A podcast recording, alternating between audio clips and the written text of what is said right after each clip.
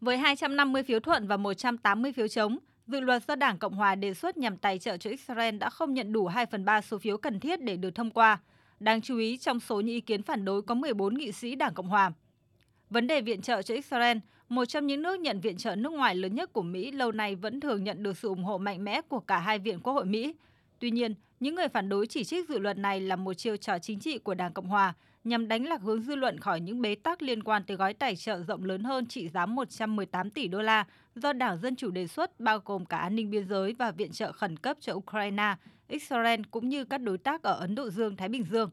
Một dấu hiệu cho thấy sự chia rẽ chính trị sâu sắc tại Mỹ, Chủ tịch Hạ viện Mike Johnson hôm qua cảnh báo dự luật của Đảng Dân Chủ sẽ không có cửa tại Hạ viện. Trong khi đó, Tổng thống Joe Biden thuộc Đảng Dân Chủ chỉ trích những nỗ lực của Đảng Cộng Hòa sẽ không mang lại kết quả và chỉ làm chậm trễ hơn nữa việc viện trợ cho các đồng minh và cứu trợ nhân đạo. Tôi kêu gọi Quốc hội thông qua dự luật này, đưa nó đến bàn làm việc của tôi ngay lập tức. Nhưng nếu dự luật thất bại, tôi muốn hoàn toàn rõ ràng về điều gì đó. Người dân Mỹ sẽ biết tại sao nó thất bại.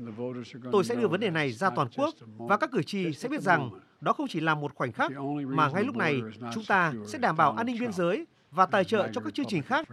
Đã đến lúc những người Cộng hòa tại Quốc hội phải thể hiện một chút can đảm và thiện trí để nói rõ với người dân Mỹ rằng